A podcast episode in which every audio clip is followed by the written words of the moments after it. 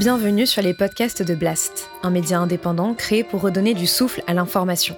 Blast vous propose un autre regard sur l'actualité, à travers des reportages, des décryptages, des enquêtes et des entretiens que nous avons décidé de convertir ici en podcast. Notre ambition Devenir votre média de référence et ainsi peser dans la bataille de l'information qui s'annonce et qui sera décisive. Les podcasts de Blast L'économie avec Salomé Saké.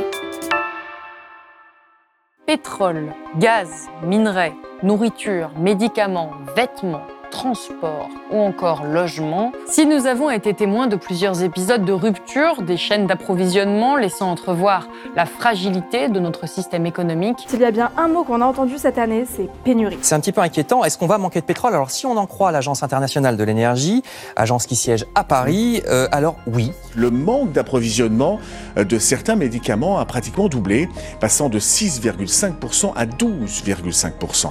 Avec la pénurie de matériaux, les prix ont explosé les risques sont documentés depuis des années. Vous n'avez pas pu louper l'information concernant le pétrole, par exemple. Nous savons qu'il va manquer et qu'il est en grande partie à l'origine du réchauffement climatique. Et pourtant, aucune politique de fond n'est mise en place pour nous permettre de faire face à ces pénuries. Mieux, une partie de nos responsables politiques sont carrément dans le déni. Dans les médias, nous avons rarement une approche globale des différentes pénuries à venir et de leurs interdépendances. Alors c'est tout l'objet de l'émission du jour. De quoi allons-nous manquer dans les prochaines années? Quelles sont les causes économiques de ce phénomène? Et surtout comment organiser les pénuries? Comment garder de l'espoir dans ce contexte? C'est ce que nous allons voir tout de suite dans cette nouvelle vidéo économique pour Blast.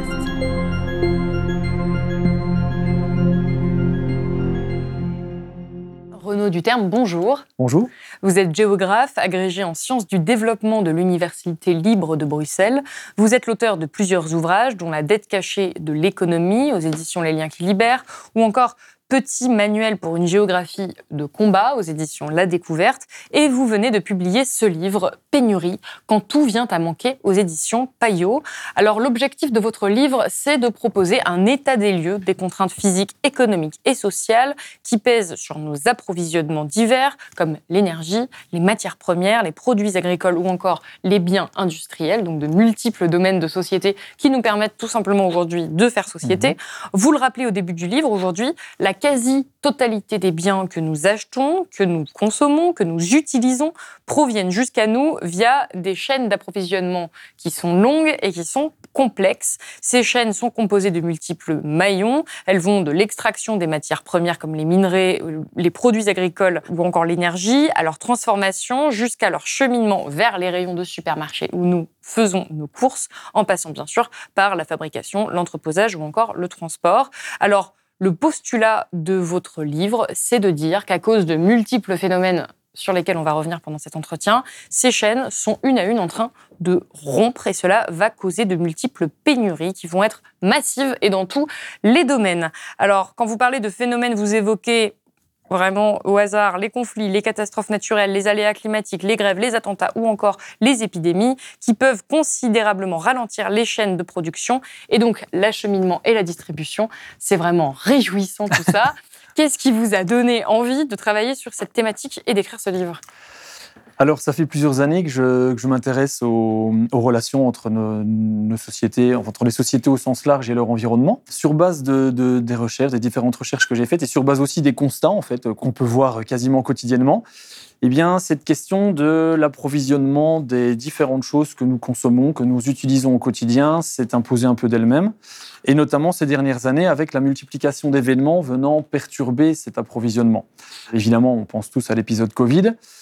Mais euh, en parallèle de cet épisode Covid, on a eu des petits événements qui ont été plus ou moins, euh, qui ont eu plus, plus, ou moins grandes conséquences. Je pense notamment à un événement qui a été euh, relativement limité dans le temps et dans les conséquences, mais qui aurait pu être beaucoup plus dévastateur, qui est le blocage du canal de Suez par un porte-conteneur géant, qui a été résorbé relativement rapidement, mais qui aurait pu... Qui a coûté quand même extrêmement cher, qui a déjà eu des très grosses conséquences, Tout même s'il n'a pas duré longtemps. Tout à fait. C'est vrai que je parle plus de, de, conséquences pratiques, en tout cas sur la vie des gens, mais dès qu'on s'intéresse un peu à toutes ces, chaînes logistiques, on voit que les conséquences sont beaucoup plus, euh, plus importantes qu'on ne le pense.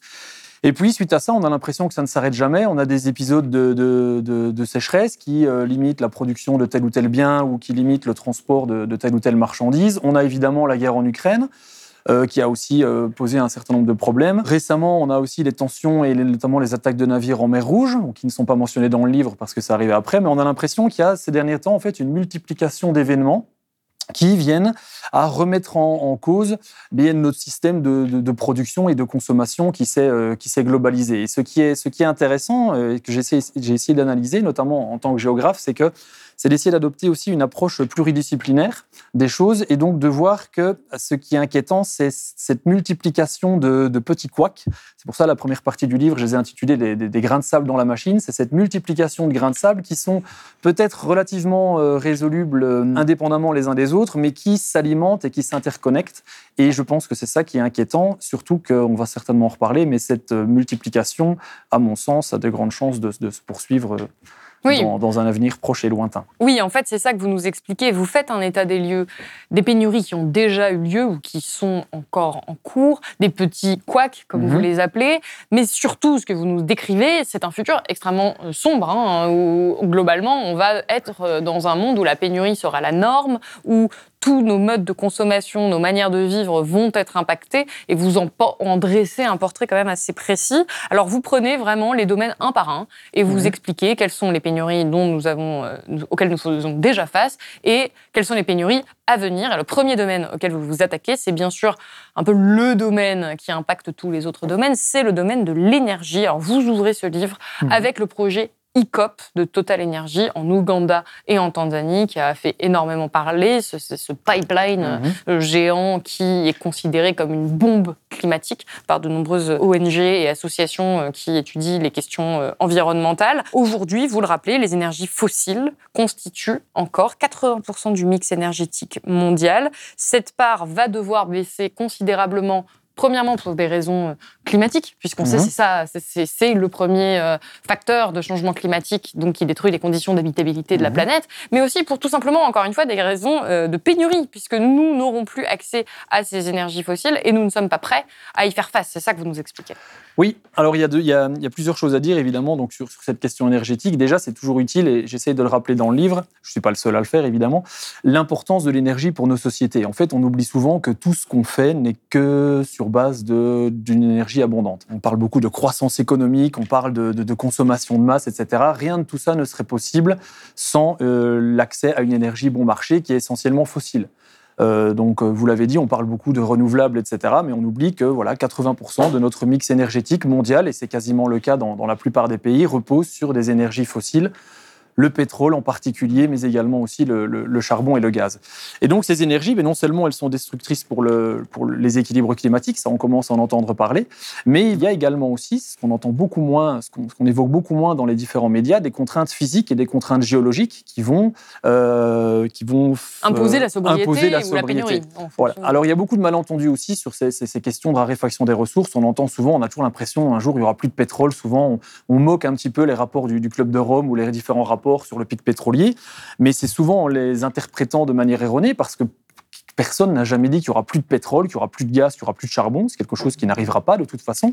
Mais ce qui arrive, en particulier pour le pétrole, c'est que nous atteignons le, pic de la production, c'est-à-dire le pic des réserves, des, ressources qui sont accessibles. Et c'est vraiment ça qu'il faut comprendre. C'est pas la fin d'un pétrole total, c'est la fin d'une certaine accessibilité, facilité euh, d'accès à un pétrole. Et donc les gisements qui restent maintenant sont les gisements les moins accessibles, ce qui implique que c'est des gisements qui vont être plus compliqués à extraire ou dans, dans lesquels le pétrole va être plus compliqué à extraire, ce qui implique des coûts environnementaux euh, beaucoup plus importants, ce qui implique un coût financier beaucoup plus important, ce qui nécessite un prix du baril qui reste relativement élevé. On le voit maintenant, là pour l'instant, le prix du baril est relativement bas, mais ce qu'on entend par relativement bas, c'est quand même aux alentours de 80 dollars, ce qui, il y a quelques années, était quelque chose de considéré comme extrêmement élevé. Donc ce qui risque de se passer, c'est qu'on va voir progressivement que euh, ce- ce- c'est la fin, la fin du pétrole abondant, avec Oui. des gisements, vous l'avez dit avec l'exemple de l'Ouganda, des gisements qui vont être, on va vraiment essayer d'aller chercher les, les- les petites miettes qui restent. Ça va impliquer des investissements de plus en plus importants pour des gisements de plus en plus, euh, de, de plus, en plus petits. J'aime bien la métaphore empruntée à, à- à Jean-Marc Jancovici qui il parle de, de- compare ça à des chasses aux œufs de Pâques où voilà, on a au début de la chasse aux œufs de Pâques, on retrouve les œufs les moins cachés, les plus abondants, les plus gros, etc. Et donc ça, c'était les gisements de pétroliers du XXe siècle, on va dire, et ceux du XXIe siècle seront plus rares, plus petits, plus compliqués à aller chercher, et donc nécessiteront plus d'efforts. Et ce que vous dites, c'est qu'on va avoir besoin, très paradoxalement, de plus en plus de pétrole pour aller chercher du pétrole. Parce que c'est bien le pétrole qui alimente euh, les machines, qui alimente tout ce qui nous permet d'aller extraire ce ça. pétrole qui est très difficile d'accès. Alors, je pense qu'en 2024, tout le monde sait qu'on va avoir un problème avec les énergies fossiles, qu'il va falloir moins Mmh. en utiliser, que de toute façon, nous n'aurons pas de choix. Mais ce qu'on a tendance à oublier, c'est quelles conséquences ça a sur notre vie de tous les jours. Quelle est la place du pétrole et de manière plus générale des énergies fossiles dans notre vie quotidienne? Euh, la place est centrale, voire totale. C'est-à-dire qu'en gros, non seulement, on, alors on perçoit souvent l'utilisation directe qu'on fait du, du- du pétrole, c'est-à-dire euh, pour se déplacer, euh, pour, pour se chauffer, etc. Mais il ne faut pas oublier que la grande majorité, ne fût-ce que pour les, ménages, la grande majorité, plus ou moins les trois quarts de l'énergie qu'on utilise, est ce qu'on appelle de l'énergie grise, c'est-à-dire de l'énergie qui rentre indirectement dans les processus de production de tout ce dont on a besoin.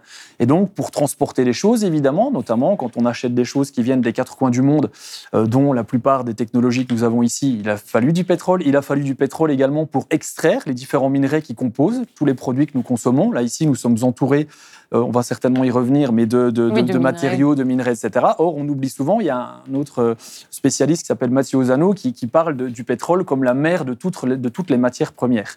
Et donc, c'est quelque chose aussi qu'on voit, c'est que si jamais ce pétrole devient de plus en plus rare, de plus en plus cher, de plus en plus cher, ça va impacter également l'ensemble euh, de la production de matières premières, où on le voit déjà, où on, a, on va constater un enchérissement des coûts, voire certaines, euh, certaines exploitations qui ne seront plus rentables euh, en raison de coûts énergétiques élevés. Et puis on le voit également aussi, je l'ai encore entendu ce matin à la radio, euh, moi je viens, de Belgique, et donc on parlait notamment du, coût de, plus en plus important suite à la guerre en Ukraine pour les hôpitaux en Belge, euh, notamment en raison de la- de l'enchérissement des, coûts de l'énergie en, en 2022-2023. Donc bref, on, voit en, fait qu'on a des conséquences en cascade qui euh, ne sont euh, pas toutes euh, perceptibles, mais Oui. qui n'en sont pas moins réelles. Tout ce qu'on a, en fait, pour essayer de donner quelque chose d'extrêmement concret, on l'a grâce au Mhm. pétrole. C'est-à-dire que ce stylo, ces feuilles, ce Mhm. livre, mon t-shirt, ce micro que je porte sur moi, existent aujourd'hui dans cette pièce Grâce grâce, au au pétrole. Exactement, et ce dont, si, si je peux me permettre, ce dont on, ce, ce qu'on oublie également aussi, c'est qu'il y a toute une série d'autres énergies.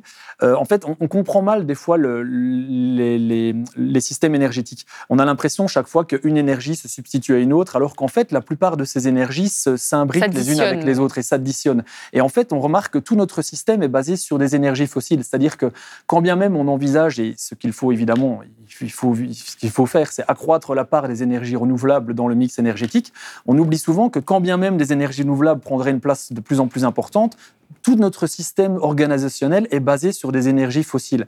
Et donc remplacer tout ça implique des changements qui sont considérables. Et c'est ça aussi le problème de nos régimes énergétiques, c'est qu'il y a quelque chose, c'est des, régimes et des, systèmes qui, euh, qui comprennent une grande inertie. Et donc qui nécessitent des changements qui sont très longs à mettre en place. C'est-à-dire qu'en gros, passer d'un système énergétique à l'autre, si tant est que ce soit possible, parce qu'il y a un historien qui s'appelle Jean-Baptiste Fressos qui aime à rappeler que ça ne s'est jamais fait dans l'histoire. Et en fait, si, tant, si on veut, le terme à la mode, de, arriver à une transition énergétique, c'est des mesures qui doivent être prises maintenant et qui concernent euh, la transformation de toutes nos infrastructures et donc qui ne pourront se faire que pendant des années, voire des décennies. D'où euh, mon, euh, mon constat que certains diront pessimiste, je dirais, je dirais Lucide. lucide, en tout cas, euh, par rapport à, à une hypothétique euh, sortie des énergies fossiles dans un avenir proche. En tout cas, ce que vous expliquez aussi, c'est qu'on ne peut pas s'appuyer, vous l'avez dit, sur une seule énergie. On ne peut pas dire, ah bon, bah, il y a un problème avec les énergies fossiles, puis du coup, on va remplacer ça euh, par autre chose et on va pouvoir garder le même système. C'est tout simplement physiquement, matériellement impossible. Euh, Qu'est-ce que vous pensez de ceux qui parfois nous disent, bah, le nucléaire, c'est la solution, Euh, on va pouvoir euh, continuer, alors pas forcément, ils disent pas forcément qu'on va pouvoir tout continuer de la même manière, mais que c'est vraiment le cœur de la solution. Notamment, il y a des hommes politiques qui disent, mais pas de problème, on a le nucléaire, on va développer le nucléaire, tout va bien se passer. Vous vous dites le nucléaire, oui, mais attention, ce n'est pas la solution à tout.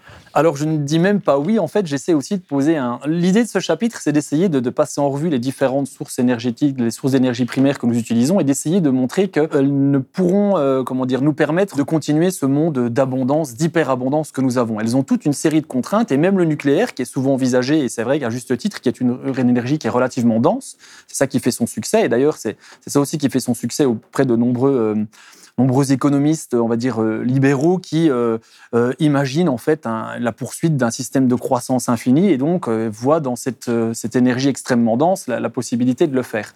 ce qu'on oublie souvent, c'est une série d'évidences. Déjà, premièrement, le, nucléaire ne sert qu'à produire de l'électricité. Or, l'électricité reste seulement une part relativement minime de nos besoins énergétiques totaux. On n'est pas prêt de pouvoir faire avancer des porte-conteneurs, des camions, etc. L'électricité, ça va être euh, très long.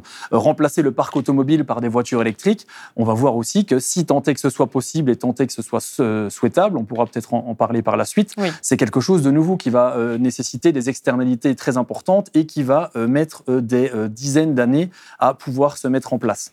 Donc de nouveau, on oublie un petit peu en fait souvent cette inertie. Et alors ce qu'on oublie également aussi, et ça c'est pour ça que le nucléaire est un débat très, très franco-français, il y a de nombreux pays qui n'utilisent pas le nucléaire. Et quand bien même on voudrait euh, poursuivre et remplacer euh, tous nos besoins en électricité par des centrales nucléaires, c'est de nouveau quelque chose qui va impliquer des délais très longs. C'est-à-dire, on parle en général pour euh, entre la décision d'installer une nouvelle centrale nucléaire et la, son, son, installation et son, avec son fonctionnement réel, on parle de minimum une quinzaine d'années. Euh, sans euh, compter euh, les, possibles mobilisations, puisqu'on sait que le nucléaire, bon, tout le monde est pour le nucléaire, mais peu de gens veulent une centrale à côté de chez soi. Donc c'est des choses qui risquent de poser problème et qui risquent. Donc c'est pour montrer aussi que ce débat n'est pas uniquement technique, il est également, il est également social. Et puis on oublie aussi souvent que le nucléaire va devoir s'inscrire dans un contexte de contraintes climatiques. Euh, géopolitique. On peut penser aussi aux nombreuses sécheresses qui affectent le fonctionnement des centrales. Euh, on pense aussi, et notamment c'est le cas pour la France et la Belgique, où on a des centrales qui sont assez vieillissantes. Et donc, qui dit une centrale vieillissante? Alors, sur le risque d'accident, c'est toujours compliqué parce que les, les, données sont tellement techniques et viennent de tel ou tel acteur, donc je ne suis pas compétent pour me prononcer là-dessus. Mais ce qui est certain, c'est qu'une centrale plus ancienne tombe plus souvent en panne et donc nécessite des euh, réparations et des entretiens beaucoup plus longs. Dans un contexte où on remarque, que ce soit en Belgique ou en France, un relatif désamour de pour la filière de nombreux ingénieurs. Et on a déjà vu, je crois que c'était en 2022 ou 2023, l'été euh, j'ai peur de faire une erreur. En tout cas, soit en 2022, soit en 2023, on a eu des centrales qui sont restées à l'arrêt euh, de manière trop, euh, beaucoup plus longue que prévu parce qu'il y avait un manque de main-d'œuvre, etc. Donc, bref, il y a toute une série de contraintes qui vont peser sur le secteur. Et alors, que le nucléaire fasse partie de la solution ou pas, je pense que ça, c'est quelque chose qui, à mon sens, doit faire l'objet d'un débat démocratique. Mais ce qui est certain, c'est que c'est complètement illusoire de penser, comme beaucoup le font, que le nucléaire va nous donner la solution, euh, va, nous, va nous permettre de continuer euh, oui. Euh, comme, comme nous le faisons. Parce que vous, ce que vous décrivez, c'est vraiment que de toute manière, nous allons subir des changements de vie profonds, des pénuries dans absolument toutes les dimensions de la société. Et c'est vrai que c'est assez c'est assez noir comme livre, mais vous, vous, qualifiez en tout cas ce constat de, bah, de lucide. J'ai voulu commencer avec l'énergie parce que c'est euh, mhm. avec ça que vous, débutez votre livre. Vous qualifiez l'énergie comme n'étant pas un élément parmi d'autres dans l'équation économique, mais comme la condition sine qua non de toute activité humaine. Donc c'est pour ça que c'est vraiment un domaine qui est fondamental. Pour ceux qui veulent aller plus loin, évidemment, ils peuvent acheter votre livre et le lire. Mais vous évoquez un deuxième domaine qu'on aborde moins, dans le mhm. débat public et qui pourtant, à tort, euh, qui pourtant effectivement semble être également au cœur de notre économie, c'est en ce qui concerne la matière. Alors je vais donner quelques chiffres que vous mhm. citez dans votre livre. Selon un rapport de l'ONU, 50 milliards de tonnes de sable gravier sont utilisés chaque année, dont environ 6 milliards directement prélevés au sein des fonds marins, avec des conséquences dramatiques pour la biodiversité et les ressources halieutiques. Alors pourquoi est-ce qu'on utilise autant de sable? C'est vrai qu'on ne pense pas forcément au sable. Encore une dans notre vie mhm. de tous les jours Eh bien, pour fabriquer du béton, qui est donc associé à du ciment, dont la production est passée de 200 millions de tonnes par an en 1950 à 4,4 milliards de tonnes en 2019. Donc là encore, on a une, explosion de l'utilisation euh, de la matière et seulement la totalité des minerais constituent des stocks limités par la géologie et ne sont pas renouvelables. Donc là encore, sur les minerais, sur le sable, on va faire face à des pénuries parce que la planète n'est pas infinie, on ne peut Mhm. pas prélever à l'infini. Et en plus, pour prélever, on a besoin de pétrole. Donc là, c'est un peu le, serpent qui se mord la queue euh, dans cette histoire. Ce que euh, vous expliquez, c'est qu'il va falloir également creuser de plus en plus profond et produire de plus en plus de déchets pour de moins en moins de minerais. Vous donnez ce chiffre. Les nouvelles mines de cuivre contiennent un minerai à 0,5% de concentration contre 3% dans les années 1930. C'est exactement la même logique avec le pétrole. Mhm. C'est-à-dire que plus le temps avance, plus on a extrait de la matière, plus c'est compliqué d'aller chercher de la nouvelle matière. Pourquoi est-ce qu'on a besoin de minerais? Pourquoi est-ce qu'on a besoin de matière dans notre vie de tous les jours? Que- Quelle place ça occupe dans notre économie? Alors, au risque de me répéter, ben, pour tout. C'est-à-dire que tout ce que nous avons, alors on pense, quand on parle, on pense aux minerais, quand on pense aux ressources minérales, aux métaux, etc. On pense évidemment aux grandes infrastructures, on pense aux véhicules, on pense euh, à tout au secteur de la métallurgie, etc. Mais en fait, nous avons des minerais dans, euh, j'ai des minerais dans, mes bijoux, on a des minerais dans son shampoing, on a des minerais dans sa peinture, on a des minerais dans absolument tout. Euh, et donc, ces minerais sont dans leur totalité des ressources non renouvelables. Donc, il va y avoir un certain nombre de contraintes physiques, géologiques qui sont déjà, euh, qui, arrivent déjà euh, pour l'instant. Et comme vous l'avez dit, vous avez rappelé la, teneur dans, la plupart des mines qui diminue, où on a de nouveau les premiers gisements, les gisements les plus concentrés qui ont été exploités les premiers. Et donc, maintenant, restent des gisements qui sont de moins en moins concentrés, de plus en plus compliqués. Et on a la même logique qu'avec l'énergie, c'est-à-dire des investissements qui vont être de plus en plus importants pour des quantités à extraire de plus en plus, euh, de plus en plus petites. De Euh, quel niveau de pénurie on parle là dans les prochaines alors, années? il faut bien se rendre compte que de- depuis tout à l'heure, c'est vrai qu'on parle beaucoup de pénurie, c'est le titre du livre.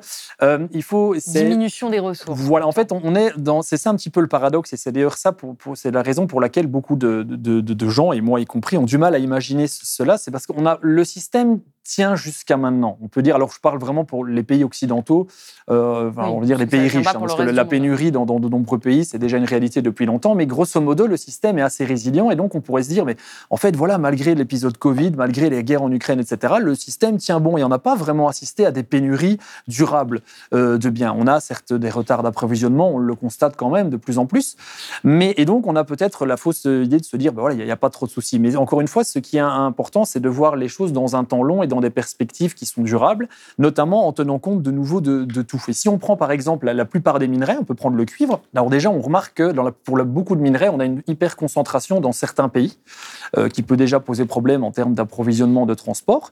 Et puis aussi, euh, c'est- même moi, j'ai appris beaucoup de choses en, en questionnant aussi sur ce qu'était une mine, sur comment fonctionnait l'activité minière. Parce que c'est quelque chose qu'on oublie souvent, et vous avez rappelé les, ordres de, concentration des minerais. En fait, une mine, c'est déjà en général quelques grammes, quelques maximum, quelques kilos par tonne. En général, dans la plupart des mines. Ça veut dire que l'essentiel d'une mine produit d'abord essentiellement du déchet. Euh, une mine a besoin de grandes quantités d'énergie, ça on en a déjà parlé. Une mine a euh, besoin d'immenses quantités d'eau. C'est plusieurs millions de litres euh, qui sont des fois par quotidien. Et on a beaucoup de mines qui se trouvent dans des zones, on peut penser au Chili, à l'Afrique du Sud, qui sont soumises à des stress hydriques importants. Ça veut dire qu'en gros, on a en fait une multiplication des problèmes. C'est pas tant, c'est pas uniquement la concentration des gisements qui va poser problème, mais c'est aussi la raréfaction de tous les autres éléments qui permettent la mine. Et évidemment, plus un gisement est moins, un- pardon, un gisement est concentré, plus il va nécessiter d'énergie, plus il va nécessiter d'eau, etc., etc. Donc c'était ça un petit peu que je, je voulais mettre en évidence, c'était cet effet boule de neige et qui n'est pas inédit en soi, parce que c'est ça aussi des fois qui, je suis un petit peu victime aussi des fois du, du syndrome de l'imposteur, parce qu'il y a pas mal de choses là-dedans. Alors je cite toutes mes sources, mais en fait qui ont déjà été dé- décrites euh, depuis, fois, euh, depuis oui. 50, 60 ans, notamment par le, le fameux club de Rome, qui a souvent été décrié et décrédibilisé, alors que la majorité des gens qui euh, critiquent ce rapport, quand on entend en tout cas les, critiques qui en sont faites dans, dans les médias, ne l'ont pas véritablement lu, parce qu'on voit vraiment qu'il qu'il qu'il qu'il est interprété d'une certaine façon qui, qui n'est pas du tout euh, celle, celle des auteurs. Et je voulais juste terminer aussi là-dessus, c'est que ce qui est inquiétant, c'est qu'on voit que d'un côté, on a des contraintes de plus en plus massives qui sont une réalité physique et qui sont difficilement contestables, vont devoir euh, s'inscrire dans un contexte où on nous promet en fait une numérisation, euh, une, une électrification de tout ce qui peut l'être, ce qui va engendrer des besoins mais considérables en ressources. Donc on, va, on voit que des tensions sont inévitables, en tout cas si l'on poursuit dans, dans cette logique. Oui, Je les termine. courbes se, se,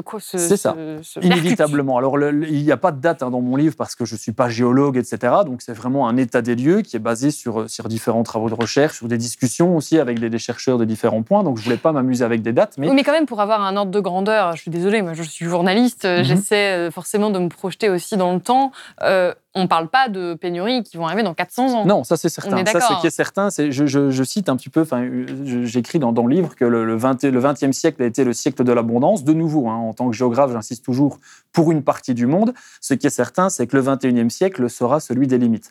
Et le 21e siècle, ça ne se- ça ne- ça ces limites ne vont pas commencer en, en 2099. Elles, elles sont déjà là. Pour quel quiconque s'intéresse à tous ces domaines, on peut les constater. Et donc, c'est en fait, toutes ces limites ne peuvent que euh, s'accentuer. Et je voulais juste terminer sur un dernier point. Ce chapitre aussi, enfin ces deux chapitres sur l'énergie et sur les minerais, ils visent aussi également à lever un peu le voile sur cette prétendue euh, immatérialité de nos sociétés. Nos sociétés riches seraient des sociétés post-industrielles où euh, ben, tout le monde travaille dans les bureaux, les industries n'existent plus. Et en fait, toute cette société post-industrielle repose in fine sur des réalités physiques, notamment le fameux numérique repose sur des euh, câbles sous-marins, sur la fa- l'extraction de minerais pour fabriquer des appareils, etc. etc. Et plus Oui. nous allons aller dans ce sens-là, plus l'extraction va, se- va devoir se poursuivre. Oui, euh, j'avais noté quelques chiffres en lisant votre livre. Vous rappelez que pour fabriquer un téléphone, il faut 54 éléments minéraux, 22 kg de produits chimiques pour fabriquer un ordinateur. Donc à elle seule, l'industrie du numérique consomme 12,5% de la production mondiale de cuivre, euh, auquel vous faisiez référence, 7% de celle d'aluminium. Et vous le rappelez, et vous l'avez dit, le numérique, c'est pas que notre ordinateur Mhm. et notre téléphone, c'est vraiment toutes les infrastructures qui permettent à ce téléphone d'être connecté, à, ces- à ce numérique d'exister. Donc ce sont des réseaux, des câbles sous-marins, des centres de données ou encore des antennes. Et tout ce système, vous le rappelez, c'est 10% de l'électricité mondiale et ça pourrait même aller jusqu'à 25% d'ici 2025. Donc là, on est vraiment sur une échéance très très courte. Euh, une fois qu'on a fait ce constat, on peut bien évidemment se dire qu'il faut diminuer notre consommation Mhm. de numérique, ça paraît évident, mais est-ce qu'on ne pourrait pas également recycler toutes ces matières premières dont on parle depuis le début, parce que autant le, le pétrole, on sait qu'on le, on le brûle, entre Mhm. guillemets, donc on ne peut pas euh, le recycler, les matières premières, instinctivement, si on s'y connaît pas euh, sur ces questions, on a envie de dire, bon, bah, on, l'a extrait, maintenant on le réutilise et ça va bien se passer. Vous dites que c'est beaucoup plus compliqué que ça Voilà, donc l'idée ici n'est absolument pas de, diaboliser le recyclage, c'est évidemment une bonne chose, il faut recycler. Le- ce que je dis juste simplement, et encore une fois, je ne suis pas le seul, je me base notamment sur ce chapitre sur l'association Systex qui fait vraiment un travail, euh, un travail remarquable sur, euh, sur, sur la, question des ressources minières. Et, et eux, et une de ses représentantes notamment, qui s'appelle Aurore Stéphane, insiste bien aussi là-dessus, sur le recyclage, c'est de la chose qui doit arriver seulement à la fin de la chaîne. C'est-à-dire qu'avant, il faut absolument réduire, réutiliser et seulement recycler. Et elle, enfin, elle n'est pas la seule. hein. D'autres chercheurs comme Philippe Biwix aussi insistent beaucoup là-dessus sur le fait que le recyclage total est complètement illusoire. C'est-à-dire qu'à chaque fois qu'on recycle quelque chose, et a fortiori des, appareils numériques par exemple, on a déjà premièrement une perte. On ne peut jamais recycler 100% de l'appareil parce qu'il y a des alliages, parce que ce sont des, objets qui sont très complexes où les minerais se retrouvent en faible quantité. On a aussi de nombreux minerais qui subissent ce qu'on appelle un usage dispersif. J'ai pris l'exemple tout à l'heure de, de quantité de minerais qui se trouvent dans les shampoings. Et allez-y pour recycler les fameux minerais qui se retrouvent dans les shampoings. Alors, c'est des petites quantités, mais si vous faites, euh, vous multipliez ça par euh, la quantité de shampoing que, que, que- que nous consommons, on arrive à des quantités qui sont vite euh, faramineuses. Et puis, de nouveau, le recyclage nécessite de l'énergie, nécessite de l'eau, etc. Donc, croire en fait que l'on va euh, poursuivre de nouveau notre, notre modèle tel quel juste avec du recyclage, c'est co- c'est c'est complètement illusoire. Et une dernière chose aussi, euh, donc de nouveau, c'est pas ici pour être dans un constat ultra négatif, c'est juste de se poser la question si on, un petit peu, mais ça peut aussi déboucher sur des choses qui sont qui peuvent être plus positives. Euh, par exemple, euh, on sait que plus un objet va être complexe, plus il va être compliqué à recycler. Et donc, il faudrait revenir à des objets plus simples, plus solides, qui se réparent beaucoup plus facilement. Est-ce que ça, c'est vraiment une régression sociale? On peut poser également la question de l'utilité de toute une série d'objets qu'on nous promet. Est-ce que c'est vraiment une utilité sociale d'avoir un frigo connecté, d'avoir une montre connectée, d'avoir des chaussures connectées? Et donc, l'idée ici, c'est plutôt de euh, réserver les minerais qui restent à des usages qui sont fondamentaux. Et ça, ça implique vraiment, on va peut-être y revenir après, à essayer de poser un peu la question de l'utilité sociale des activités qui sont menées dans, nos différents pays et, dans le monde entier. Oui, certains vous diraient que vous voulez revenir à, à un mode de vie amiche, mais on va continuer sur justement le constat de ces pénuries.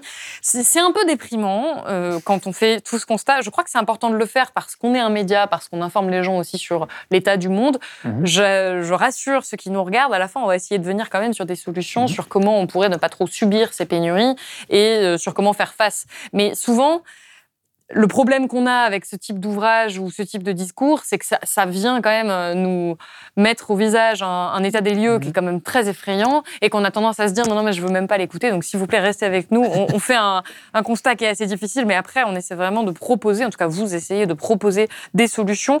Vous rappelez, on va pas euh, s'arrêter trop longtemps dessus parce que le temps file, mais qu'on va également subir des pénuries de bois et c'est vrai qu'on n'y pense même pas. On a l'impression mhm. que c'est des matières qui sont quand même en profusion et mhm. qu'on en a assez, même ça, vous expliquez, c'est plus euh, compliqué que, que ce qu'on peut penser.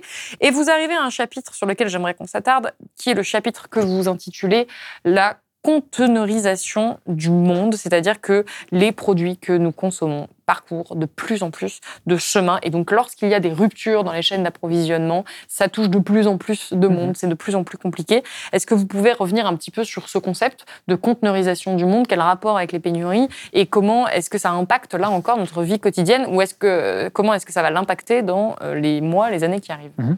Alors, les, deux premiers chapitres, donc l'énergie et la matière première, on se basait essentiellement d'abord donc, sur la, la production, les débuts de la chaîne. Mais comme vous l'avez rappelé, tout ce qu'on consomme, ça nécessite différents maillons. Et souvent, ces biens sont mondialisés, donc proviennent de, plusieurs, des quatre coins du monde. Ils sont souvent distants de plusieurs euh, dizaines de milliers de kilomètres.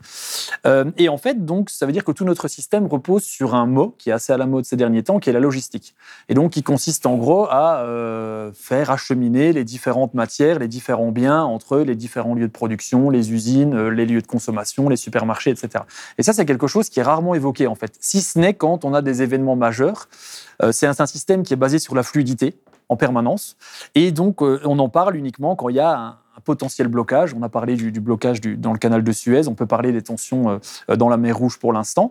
Euh, on a le Covid évidemment a, été assez important et pourtant euh, c'est quelque chose d'assez important parce que plus on, multiplie les maillons, plus on multiplie la distance entre les différents éléments, plus le risque de blocage peut, survenir. Et notamment ce, ce, système, on appelle ça aussi un système en flux tendu, c'est-à-dire en gros on a progressivement supprimé les stocks qui coûtaient de plus en plus cher par des flux permanents. et ça c'est une logique qu'on voit dans les usines, qu'on voit dans les hôpitaux, qu'on voit chez nous, chez soi en général. C'est-à-dire qu'en gros, ben, c'est beaucoup plus simple d'aller au supermarché quasiment euh, tous les jours ou plusieurs fois par semaine plutôt que de stocker des choses parce que, de nouveau, ça nécessite de l'espace, ça coûte cher, etc. Donc on est tombé un petit peu dans cette logique d'approvisionnement permanent qui est relativement efficace quand tout fonctionne bien. On le voit depuis maintenant 20, 30, 40 ans. Hein. Nous, je veux dire, on est plus ou moins, enfin, je pense qu'on est, de la même génération. On n'a jamais vraiment, euh, on a un niveau de vie qui est ultra confortable. Donc il faut, il faut aussi euh, souligner les, les points positifs. Le problème, c'est que ce système ne marche que quand il n'y a pas de perturbation. Et de nouveau, on a de plus en plus de puis qui se fait au détriment d'une partie de la population. Évidemment, évidemment. Donc ce livre est très euh, occidentalo-centré pour une raison évidente, c'est que je parle de ce que je connais. Donc euh, ça, évidemment, je le rappelle plusieurs fois dans le livre, tout ce que j'explique de système de consommation, etc., c'est quelque chose qui est basé sur mon vécu personnel et donc le vécu, on va dire, d'une majorité des gens. Et puis, surtout euh, auquel nous, on peut s'identifier. Voilà. Et donc, quand on parle de pénurie, on ne parle pas de pénurie au bout du monde, on parle de voilà, pénurie clairement ça. Donc, là, en, l'occurrence, en public francophone en France. Hein, clairement, si on va dans, des bidonvilles de, de, de, Nairobi, je veux dire, le contexte est complètement différent et ces pénuries, ils l'expérimentent depuis, euh, depuis très longtemps. Mais pour revenir à ces fameuses, euh, ces fameuses chaînes d'approvisionnement, ce qui est inquiétant, c'est qu'on voit maintenant de plus en plus de, de, signes qui remettent en cause cet approvisionnement et cette fluidité. Alors, euh, qu'est-ce qu'on a comme, comme, comme, comme signe Alors, comme potentiel blocage, on a évidemment des, des, choses qui sont liées au climat. On a par exemple, pour l'instant, un assèchement du canal de Panama et donc qui provoque des embouteillages de porte-conteneurs de chaque côté parce que pour faire traverser les bateaux, les écluses ont besoin de plusieurs millions de litres d'eau. Ce canal est alimenté par deux lacs qui sont en train de s'assécher sous l'effet du changement climatique, sous l'effet euh, de, de, sécheresse successive qui perturbent cet approvisionnement. Euh, on a eu euh, ça en il y, a, dans les dernières années, notamment avec une baisse du niveau de nombreux fleuves européens, à commencer par le Rhin, qui sont des artères commerciales et qui, euh, du coup, euh, limitent euh, ce transport de, marchandises. On peut avoir des perturbations de type géopolitique. On le voit maintenant avec ce qui se passe en mer Rouge, où ce qui, de nombreuses compagnies maritimes exigent de leurs bateaux de contourner l'Afrique avec 10-12 jours de, de, trajet supplémentaires pour éviter les potentielles attaques bref, on peut avoir des mouvements sociaux également aussi. On peut, et clairement, nous sommes dans un système où les inégalités sont de plus en plus criantes. C'est pas, c'est pas à vous que je, vais apprendre ça. Et donc, ce qui est synonyme de tension sociale, de tension euh, euh, politique de plus en plus importante, qui peut se traduire par euh, des, euh, des mouvements sociaux, par des mouvements de grève qui peuvent perturber les chaînes l'approvisionnement logistique et les chaînes logistiques entre, entre les différentes étapes.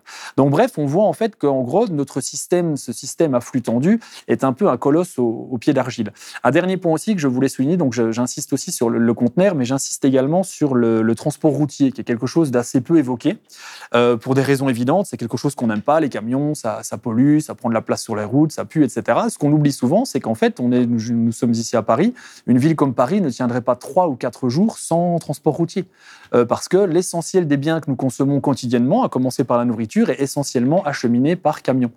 Et donc, c'est des choses qu'on oublie souvent. Or, là aussi, on peut avoir des tensions de plus en plus importantes. J'ai parlé des mouvements de grève, mais on a également aussi un gros problème, que ce soit en Belgique ou en France. Je sais qu'aux États-Unis, c'est le cas également, de manque de candidats routiers, où on a un vieillissement très fort de la, de la profession, avec un, renouvellement qui est, qui est très compliqué. Euh, on l'a vu également aussi pendant le Covid, où on a eu euh, pas mal de craintes au début de l'épidémie de voir, ben, il faut absolument euh, que ces routiers puissent poursuivre leur travail. Là, on n'a pas parlé de confinement pour ces gens-là, pour la simple et bonne raison que sans camion, tout notre système d'approvisionnement quotidien s'écroule. Donc l'idée, c'est voilà encore une fois de, de mettre en lien aussi, c'est quelque chose sur lequel je, J'insiste beaucoup dans mes différents travaux, c'est aussi de mettre en évidence le quotidien et euh, le vécu de personnes qui sont dans l'ombre et pourtant Mm. sans qui toute notre vie quotidienne ne serait pas, euh, ne serait pas possible.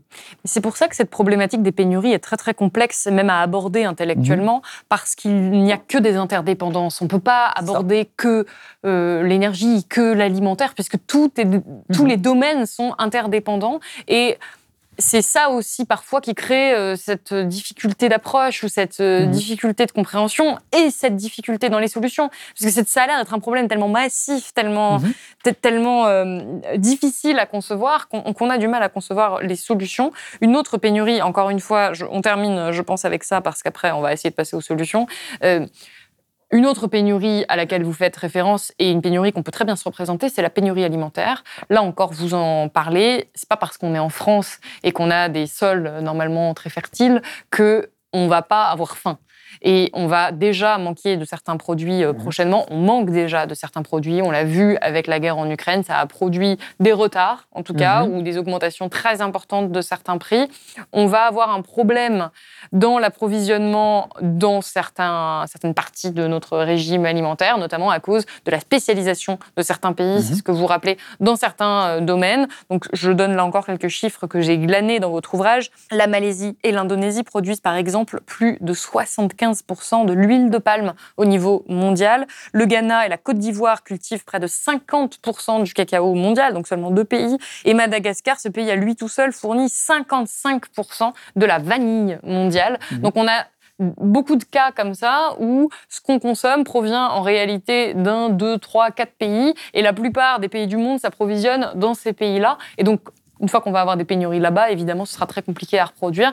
À quoi doit-on s'attendre en termes de pénurie alimentaire dans les années à venir en France? Alors de nouveau, je veux pas ici- le but ici n'est pas d'être catastrophique et de, de dire que demain le- nous risquons des famines ou quoi. J'avoue que j'en sais rien, je sais pas l'idée, mais encore une fois, l'idée est de mettre en lien, comme vous l'avez, vous venez de le dire, les interdépendances et les vulnérabilités de notre système agroalimentaire. Et on a tendance un petit peu à l'oublier parce que ben, nous, depuis 20, 30, 40, 50, 60 ans, grosso modo, ben, on n'a plus faim, on ne sait plus c'est quoi d'avoir faim. Encore une fois, à part on a accès à une petite minorité. Et on a accès à tout, nos supermarchés sont remplis. Et de nouveau, on ne se pose jamais la question sur qu'est-ce qui a rendu possible cette abondance, avec quels travailleurs, quelles conséquences environnementales, sociales, d'où est-ce que ce- d'où ça vient, Euh, est-ce que c'est quelque chose qui est, durable, etc. Donc, et, donc, on oublie souvent toute une série de choses. C'est qu'en fait, maintenant, notre alimentation ben, suit un peu toutes les logiques qu'on a évoquées tout à l'heure. C'est-à-dire qu'en gros, ben, notre, notre alimentation, c'est totalement industrialisé notre approvisionnement alimentaire, c'est également industrialisé. Et donc, toutes les conséquences qu'on a évoquées sur l'énergie, les matières premières et euh, la logistique va toucher déjà notre alimentation. Donc, rien que les trois, premiers, euh, les trois premières parties qu'on a évoquées tout à l'heure vont déjà influencer grandement no- no- notre alimentation. Et on l'a déjà vu, par exemple, avec les, craintes suite à la guerre en Ukraine, qui n'ont pas donné lieu à des pénuries durables, mais en tout cas qui, de nouveau, mettent en évidence la, vulnérabilité de, notre, approvisionnement, puisqu'on sait que l'Ukraine et la Russie sont deux gros producteurs de, de- de céréales. À cela, on peut évidemment ajouter la donne climatique, qui, euh, on le voit déjà quotidiennement, même dans des pays comme la France, la Belgique, euh, impose à de nombreux agriculteurs de se remettre en, cause. Et de nouveau, un petit peu comme les, chauffeurs routiers, on a aussi une dévalorisation du monde agricole aussi, ou avoir un désintérêt complet, où on ne parle jamais des agriculteurs, on ne parle jamais de leur quotidien, si ce n'est pour les rendre responsables d'une situation à laquelle ils sont principalement victimes, c'est-à-dire qu'on les accuse de polluer, d'utiliser des produits chimiques, dans un système où on les a mis en concurrence avec l'ensemble du monde, avec l'agrobusiness, et on les a contraints, notamment via la grande distribution, à euh, fournir des produits avec des prix euh, tout aussi bas. Donc on a un petit peu une relation euh, hors sol à notre alimentation euh, qu'il implique absolument de, remettre en cause. Pour, simplement pour les raisons écologiques, parce que j'aimerais qu'on s'attarde une minute mhm. dessus. Euh, on a déjà un problème de surconsommation de viande qu'on a déjà évoqué à Blesse, notamment dans les émissions de Paloma Moritz, auxquelles je, je renvoie. Mais quelques chiffres concernant la surexploitation des animaux. En 2016, ce sont pas moins de 300 milliards de bovins, 1,5 milliard de porcs et 65,8 milliards de poulets qui ont été abattus. On a également toute la, perte, la question de la perte de la biodiversité, le nombre d'oiseaux et d'insectes qui sont en chute libre. Tout ça, c'est lié à notre modèle euh, de consommation, notre modèle de production de nourriture. Et à ça, vous ajoutez les problèmes liés à l'appauvrissement des sols. Et ça, on en parle beaucoup moins.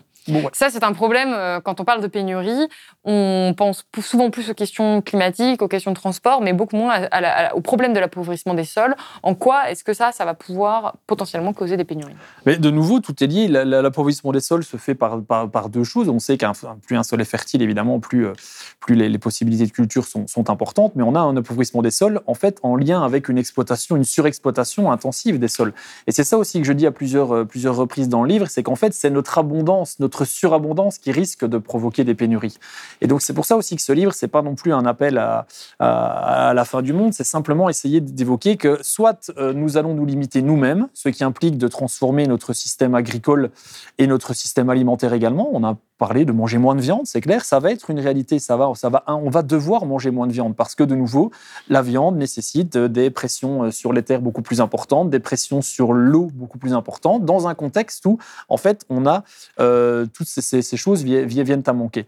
Donc ces pénuries, pour l'instant, de nouveau, elles ne se sont pas encore matérialisées, elles peuvent toucher de différentes choses. On oublie aussi souvent que de nombreux engrais sont euh, à base de minerais de nouveau, comme le phosphate, qui sont aussi relativement limités, essentiellement euh, euh, concentrés dans, dans, un certain nombre de pays. Donc, bref, de nouveau, c'est au risque de me répéter, mais on voit à, à travers notre système euh, agroalimentaire une interconnexion de petits soucis climatiques, géologiques, sociopolitiques, géopolitiques, etc., qui risquent de remettre en cause tout ça. Et donc, c'est ça aussi que j'essaie un petit peu d'avancer dans, dans dans, ce, débat, c'est d'essayer d'amener justement une approche pluridisciplinaire des choses pour montrer qu'en gros, les changements ne pourront être que profonds et pas simplement à la marge. Quand on, essaye de, résoudre un problème à la marge, au, mieux, ça ne résout que ce problème-là, au pire, ça en entretient d'autres et ça, euh, nous précipite encore plus dans des problèmes. Donc on va devoir nécessairement qu'on s'impose une certaine sobriété entendu comme une certaine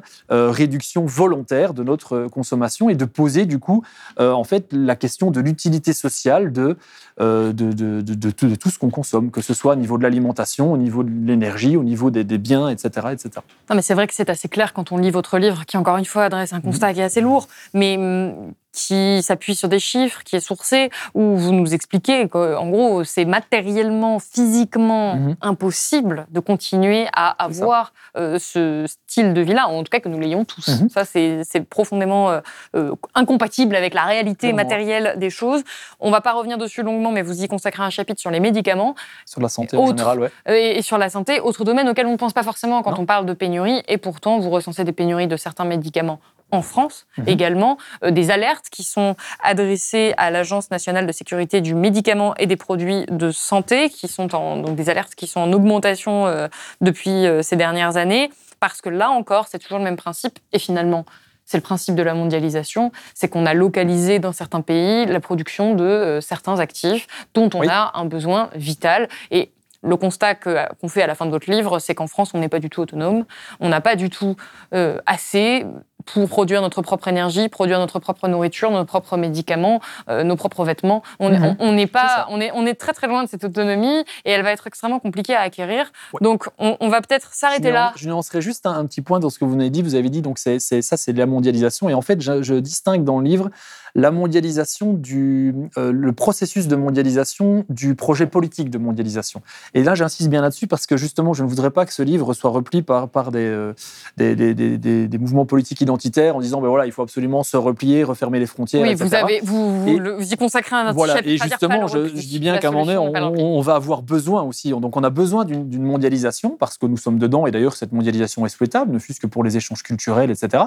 Euh, par contre, j'insiste bien sur le fait que la mondialisation n'est pas le, capitalisme globalisé. C'est-à-dire que notre système de la mondialisation tel que nous, nous avons mis en place, enfin, qui a été mis en place depuis maintenant une quarante, une cinquantaine d'années, grosso modo, c'est une mondialisation sans contrainte au marché dans lesquelles les forces du marché, les grandes entreprises, les acteurs financiers, les capitaux ont une liberté totale. Et en fait, tout le constat qu'on vient de faire, qui est relativement, euh, qui peut être relativement déprimant, a des causes. Et c'est ça aussi que j'essaye de m'atteler parce que souvent ce constat est relativement euh, avéré, relativement euh, développé par différents, différents, différents ingénieurs, etc. Mais on met souvent peu en évidence les causes profondes de ce système. Et il n'y avait rien d'inéluctable là-dedans. On a vraiment eu, en fait, si, jamais on a éloigné les, différents, les différentes étapes des chaînes d'approvisionnement, c'est pour obéir à une certaine loi de la mondialisation néolibérale qui vise simplement à ce qu'on va délocaliser et on va sous-traiter les différentes étapes de la production là où c'est le moins cher, là où les normes environnementales sont les moins élevées. Et ça, c'est quelque chose qui n'avait rien d'inéluctable et qui a été principalement décidé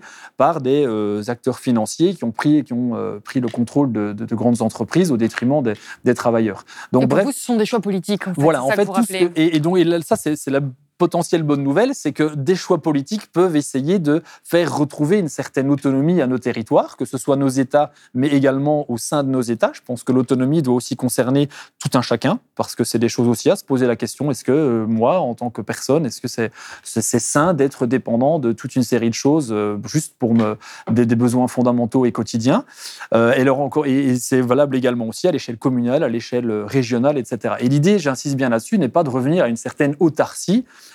Donc je, distingue bien l'autonomie de l'autarcie. L'idée est simplement de se questionner encore une fois sur euh, voilà, est-ce que c'est censé, moi je le vois en Belgique, où on a des arbres belges qui partent euh, par Anvers, euh, par conteneur à Anvers, en Chine, pour être transformés en différents produits qui reviennent sur nos supermarchés. Est-ce que ça, c'est sain? Est-ce que c'est sain d'importer, je crois, des pommes de Nouvelle-Zélande? Je sais plus, il y a un scandale la dernière fois. Enfin bref, c'est toute une série de questions comme ça à se poser. Et à l'inverse, est-ce que je viens de, la Belgique hein, On sait que c'est le pays des frites. Il y a eu un, projet qui a, qui a une lutte assez victorieuse il y a quelques années où il y avait un projet. Des riverains se sont mobilisés contre une usine géante de frites industrielles qui allait massivement être exportée vers l'Amérique du Sud. Donc bref, en fait, c'est tout un modèle qu'il faut remettre en question. Et l'idée ici, le, but de ce livre, c'est de fournir aussi un outil de compréhension. Je, cite une phrase que, j'aime beaucoup et qui guide un petit peu toute, ma, toute mon action politique et même mon, boulot de, prof. C'est, je pense que la compréhension du monde est un préalable à sa transformation. Et donc, si on ne comprend pas ce qui est en train de nous arriver, euh, les solutions qu'on pourrait envisager ne seront pas les bonnes. Donc, c'est aussi un appel un peu au, au monde militant au sens large, au monde politique, à prendre absolument ces questions euh, en- à, à bras le corps dès aujourd'hui.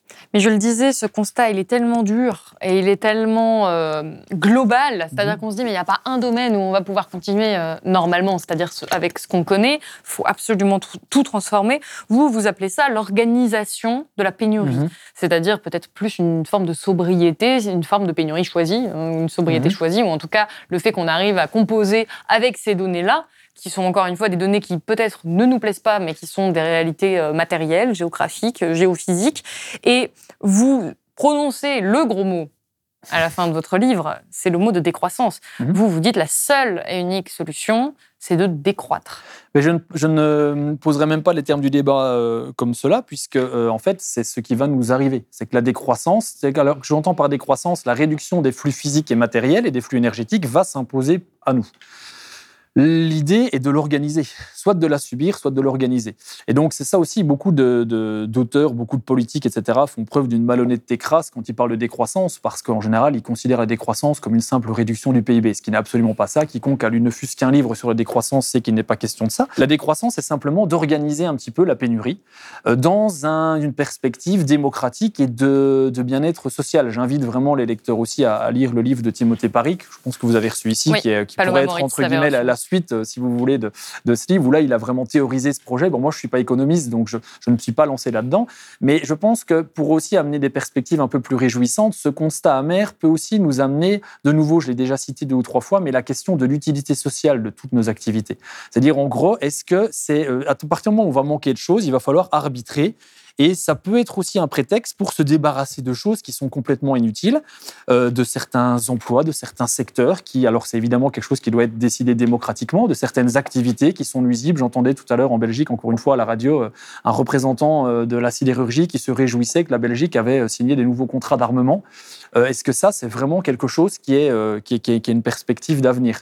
Et ça permet également aussi de, de, de, permettre aux gens de retrouver peut-être un sens à toute une série de choses. C'est-à-dire qu'en gros, si on la, disparition ou la suppression de certains secteurs, la question de l'emploi va inévitablement se poser. Et il y a ces gens, et à juste titre, puisque ces gens doivent travailler et gagner de l'argent, etc., dans ce système. Mais l'idée aussi est de voir un peu, est-ce qu'il n'y a pas toute une série d'activités qui, euh, qui, qui mériteraient d'être supprimées et qui impliqueraient aussi aux gens de travailler moins, tout simplement, simplement. Donc d'essayer d'arriver dans une vie un peu beaucoup plus simple, beaucoup plus sobre, et qui ne serait pas, euh, contrairement à ce que certains disent, euh, un retour simplement au, mode de vie amiche, mais simplement de voir, voilà, est-ce que, que ce- ce- le, futur qu'on nous amène est souhaitable? Est-ce que c'est souhaitable d'avoir de nouveau des objets connectés partout, d'avoir la 5G. Le débat sur la 5G est assez intéressant. Quelle utilité sociale est-ce que la 5G pourrait avoir? Et on voit, quand on regarde les différents débats, la majorité des promoteurs de la 5G n'ont absolument aucune utilité sociale. La seule qu'ils avancent, c'est en général peut-être pour des, opérations à distance, etc. Mais on ne rechange pas, euh, si on parle de la santé, il y a, il y a d'autres choses beaucoup plus, beaucoup plus importantes à faire. Donc, bref, en d'autres termes, il faut se poser la question sur simplement quel système on veut, quelle vie on veut et euh, essayer simplement d'envisager peut-être la sobriété comme quelque chose de, de plus positif. Et contrairement à ce qu'on pense souvent, la sobriété, c'est pas la pauvreté, c'est la réduction volontaire de son empreinte écologique, de son empreinte matière en général. Et Pas je pense- vol- volontaire, euh, parce qu'on n'a pas le choix. alors, ben, même- c'est- ça va être tout l'intérêt. C'est-à-dire que cette réduction, elle va se faire tôt ou tard, et elle se fait déjà quand on y regarde aussi, parce que ça aussi, on n'en a pas parlé, mais les, les contradictions du capitalisme font que les salaires ont tendance à stagner, et on voit de plus en plus de gens qui sont de facto exclus de cette abondance qu'on nous vante en permanence. Donc, cette abondance, elle va, elle va, cette désabondance va arriver, en tout cas pour une majorité. L'idée est de voir, c'est que je, je cite cette phrase-là à un moment donné, c'est quand c'est le partage ou l'accaparement, en gros. Et donc là, pour l'instant, on a une gestion libérale de la pénurie, c'est-à-dire qu'en gros, c'est l'argent qui guide principalement les différents choix. Et donc, à mon sens, il y a deux autres voies possibles. Il y a une voie qui me préoccupe beaucoup, moi, qui serait la voie autoritaire, c'est-à-dire en gros où on, on gère les pénuries, on gère le manque, on gère la désabondance de manière dictatoriale, ce qui euh, est assez préoccupant quand on regarde les, les différents et qui est assez réel, quand le risque est réel quand on voit les différents euh, pays où euh, ce genre de parti arrive au pouvoir. Et l'idée ici, moi, c'est d'amener une, une- une troisième voie qui est une voie beaucoup plus démocratique et basée sur le bien-être social. Et donc, j'invite un petit peu à, à chaque fois se poser la question sur est-ce que telle activité, telle chose contribue vraiment au bien-être de la société ou ne sert simplement qu'à euh, faire augmenter le PIB de- de- d'un ou deux points. Mais au vu de la, la situation politique actuelle, est-ce que vous pensez, et au vu de l'urgence bien sûr de la situation notamment écologique, est-ce que vous pensez qu'il est réaliste de- d'espérer une solution démocratique Alors, à tout ça? Non, c'est ça aussi. Et donc ça, ça, ça peut paraître aussi un peu comme déprimant, c'est qu'il y a de nombreux euh, verrouillages en fait qui guident nos sociétés, qui, qui, qui va, euh, qui, qui risquent de rendre impossible le projet que j'évoque maintenant. Alors pourquoi l'évoquer? Et c'est pour ça que je termine aussi sur un dernier chapitre euh, qui vise à aussi se préparer individuellement et collectivement aux ruptures qui s'annoncent. Et donc ça, alors ça, c'est quelque chose qui, euh, qui est assez peu évoqué hors, de la sphère survivaliste, qui est souvent assimilée plus ou moins à tort, en tout cas de plus en plus à tort à, l'extrême droite, qui existe. On a vraiment des gens voilà, qui se renferment dans leur bunker avec, euh, avec euh, enfin, armés jusqu'aux dents, euh, etc., avec une dimension assez xénophobe. Mais le survivalisme, maintenant, ne se limite pas à ça. Et moi, j'appelle un peu un survivaliste communautaire. C'est-à-dire que le problème du survivalisme aussi, c'est à quoi bon survivre si je suis tout seul dans mon bunker et qu'il n'y a rien. Donc l'idée n'est pas là. C'est simplement aussi de préparer un petit peu, d'adopter un peu une certaine résilience dans nos vies individuelles également dans nos vies collectives, dans nos quartiers, dans nos villages. Donc en gros, se déconnecter partiellement des grands flux physiques internationaux, euh, des flux de matière, des flux d'énergie, et donc de relocaliser une certaine chose. Et ça, c'est un, projet, à mon sens, qui est porteur de sens. Euh, c'est un projet qui est porteur de convivialité, quelque chose qui manque beaucoup dans nos sociétés, qui est porteur de résilience, et qui, en fait, c'est ça aussi qui est un débat, à mon avis, il y a un débat qui n'a pas lieu d'être, c'est que se déconnecter précis- précisément de ces... euh, de tous ces flux, c'est également euh, ce qu'il faudrait faire pour réduire notre empreinte climatique, écologique, etc. Donc des fois, il y a un petit peu des tensions entre l'approche individuelle, l'approche collective, l'approche politique, et je pense que tout doit être fait dans, tous les domaines. Et puis, ça implique également, je pense, un appel à se mobiliser. Euh, c'est-à-dire, en gros, au vu de si on acte tout, tout ce que j'évoque dans la première partie, eh bien, il va falloir de nouveau faire les arbitrages et ça implique pour les populations de se mobiliser contre tous les projets qu'ils considèrent comme inutiles ou comme euh, aggravant le problème problème pour réserver justement les différentes matières agricoles, minérales, énergétiques, etc., aux secteurs les, plus essentiels. Et donc, c'est peut-être, je, tiens juste aussi à dire, je viens d'avoir, je une fille il y, a, il, y a, trois mois, donc je ne suis pas un, dépressif euh, né. Euh, si j'ai fait un enfant, c'est aussi parce que je, je pense qu'il y a de l'espoir. Je ne pense pas que tout est foutu. Je ne suis pas dans, dans, des perspectives d'un monde à la Mad Max. Mais ce qui est certain, c'est que voilà, il faut juste acter le fait que nous allons avoir, nos sociétés vont euh, avoir de plus en plus de problèmes avec de moins en moins de ressources pour y faire face. Et donc c'est ça qu'il faut, à mon avis, prendre en compte et organiser euh, des différentes façons possibles. Eh bien, merci beaucoup d'avoir été avec nous, Renaud Duterme, sur le plateau de Blast. C'est la fin de cet entretien.